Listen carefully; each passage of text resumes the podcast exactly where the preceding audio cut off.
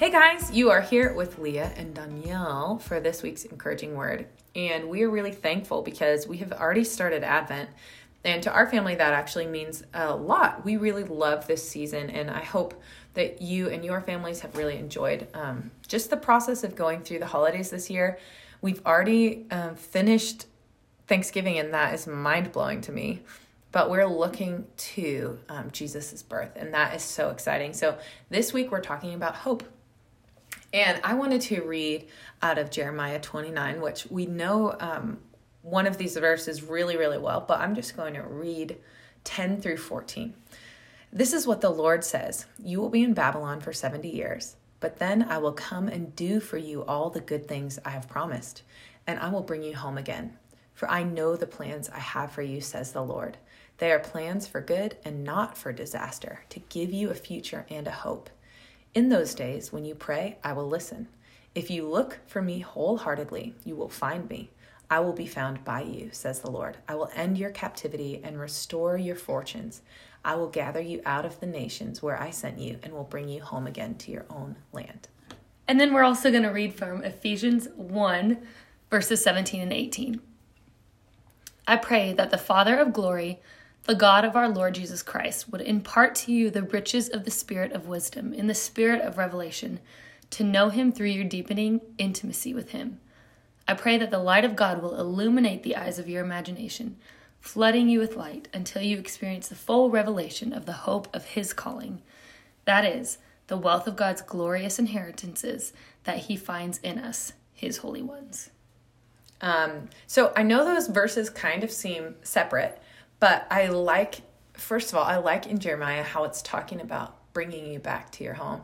And I don't know how many of you guys have felt displaced this year. And there's so much of that that I really do believe is, um, I believe it can be a gift to us, if I'm being honest. And I understand that it probably doesn't feel that way in many ways, um, that this season and this kind of unique year doesn't feel like a gift. But I like that um, we're just reminded that God's future for us is good and his hope his the future that he has for us is full of hope. And i even look at the um, you know this is what the lord says you'll be in babylon babylon for 70 years. That feels like a long time but there was some crazy stuff happening back then. Um, and i think we can relate because there's some crazy stuff happening for us here and i think all of us maybe not all of us but a lot of us have had that thought process of like how long is it going to be kind of up in the air but then I will come and do for you all the good things I promised, is what the Lord says in this verse. And I love that reminder. So maybe there is uh, something in you that's telling you that the good things that God has promised are not going to come to pass. Either, um, I know if you started a business during this season, that could be really difficult. I understand if maybe you weren't deemed as essential um, during the shutdown, that could have been devastating financially. All of these things that could have happened because of you know a pandemic and and other things that continue to happen in our lives. And i just love that reminder to you um, that god will do all of the good things he's promised to you. And maybe some of you are saying that he's never promised anything to you. Well i want to ask you to just read the bible because there's some beautiful promises in the bible that he has for you. And um, i recognized a little while ago that if there was a voice that I was hearing that didn't bring hope into my life, that wasn't God. That's not what God's future was for me. That wasn't what God's present was for me, even. And so, if maybe you have been feeling thoughts and feelings of hopelessness, that's not what God has for you. And God is, um, I mean, I, I'm trying to create this image of God just knocking on your heart asking you to let him in with the hope that he's called you to. And that kind of leads us over to Ephesians, which is kind of cool. Yeah, and I even think of the Jeremiah reading it again. It says um, that he knows all the things here. He will come and do all the things that I, he has promised. And even those words within that verse of what's promised and planned and then restore Mm-hmm. And I think if you've been in a spot or even in your whole entire life where you feel like there has been nothing promised for me mm-hmm. ever, mm-hmm. I want to make it clear to you that that has been God's plan from the mm-hmm. very beginning. And even like the children of Israel, they were working towards getting to the promised land, and mm-hmm. God had plans to use every single person along the way. Mm-hmm. And and then he restores at and it talks to it um, in verse 14 of jeremiah it says i will end your captivity and restore your fortunes and so i think if those three things god has promised something for you and he has plans along the way mm-hmm. and everything within there that you think has failed mm-hmm. or has hasn't turned out for your good god will restore mm-hmm. and that is his amazing business. Yeah, and just that reminder, like he'll end your captivity. I think some, I would group myself in this. I think some of us found out this year that there are some things that were holding us bound, and I think. Uh, you know, if you're losing your source of income, you're reminded that maybe that's where your security was found. And maybe even um, people's titles have changed this year and all of that. And I think those things are reminders to us that um, that maybe there were some things in our lives that had kept us bound. And it says that He will release us from our captivity. And I just love that image and restore um, your good mm-hmm. fortune. So, yeah. sorry, keep going. No, and in Ephesians, I'll read Ephesians 18 again. It says, I pray that the light of God will illuminate the eyes of your imagination, flooding you with light until you experience the full revelation of the hope of His calling. That is the wealth of God's glorious inheritances that He finds in us his holy ones. Um, it was a while ago I was praying about hope and what it looks like, even in God's kingdom now, and what does it look like that we get to walk out. And I, I had this picture of Macy's Thanksgiving Day parade. It looks a little different this year how we had it, but they always start out with the big Macy's banner. That is the start. And that's the thing that precedes the entire thing, kind of giving a easy clarification of this is what it is. And I've had this idea of the word hope being the banner that goes before everything that goes beyond in our life. To where if we were to watch the Macy's Thanksgiving parade over again and we started over, the hope banner is what is waved in regards to our life. And I think it's so beautiful that even in that verse, it talks about the full revelation of the hope of his calling that is the wealth of God's inheritances glorious inheritances that he finds in us.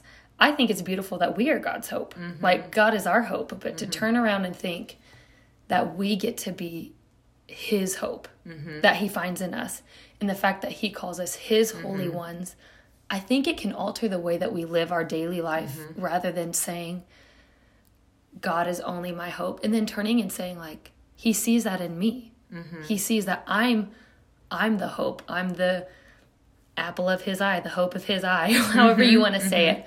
I think that's a beautiful position to walk out of then because it can shift the way that we see our daily experiences, the things that we are working through, the things that come up at us in a day to day life, our thought life, mm-hmm. our families, our relationships, mm-hmm. our work, our businesses, whatever that be, knowing that we are the hope of God mm-hmm. and He is the hope of our life. Mm-hmm. It makes this beautiful exchange, which I think God is very best at the most beautiful exchanges. Mm-hmm.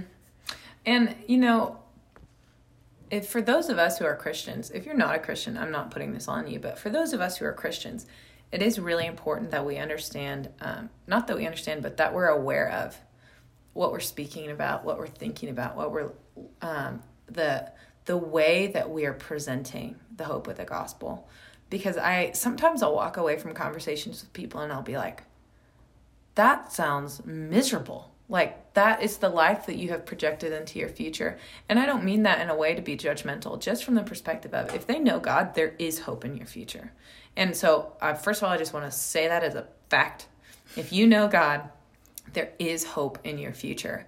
And I I just want to remind you, make sure that the thoughts that you are dwelling on, that that's that's what you're taking hold of and make sure that the words that you're speaking that that's the essence that you're leaving um, someone, I, I think we've all seen this quote. It's like, you can't always, um, people don't always remember what you said, but they'll remember how you made them feel.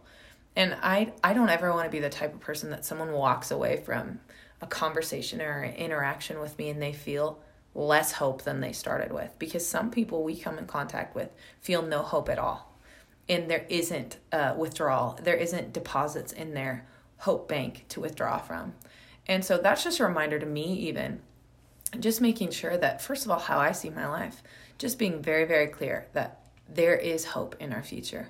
Danielle and I were just talking, And she was just bringing up making sure that we're not being inauthentic.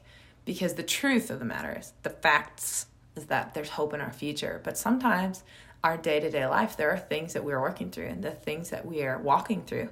And so, obviously, don't lie, but remind yourself like there is always hope. And so, try to find those little um, nuggets in your life. And even when you're speaking with people, yes, we don't want you to be inauthentic in your hope, even in conversations. But I, on a deeper level, if that's surface one, go down to like surface level, level two of allow God into the places of your heart where you feel hopeless mm-hmm. first, because this this can't be something that we um, want to project and don't have.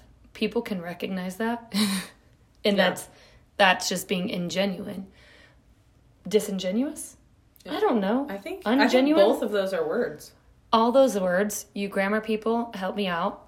But I think when we can allow God to into every hopeless moment of our life, mm-hmm. every hopeless thought in our head, every hopeless feeling in our soul and in our heart. Then, when we can come in conversation with people, those are the spots that we can say, God has shed his light, even like the verse says, mm-hmm. he will illuminate the your eyes of your imagination. Love that.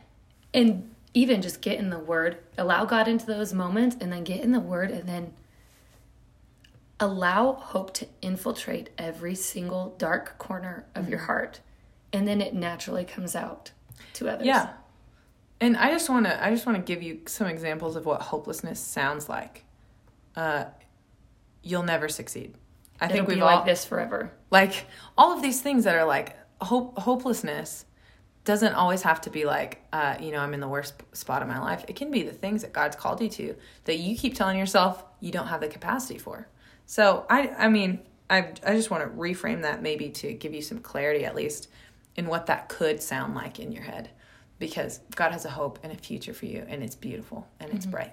So we want to encourage you that your words matter. So speak up, build up and lift up. Bye.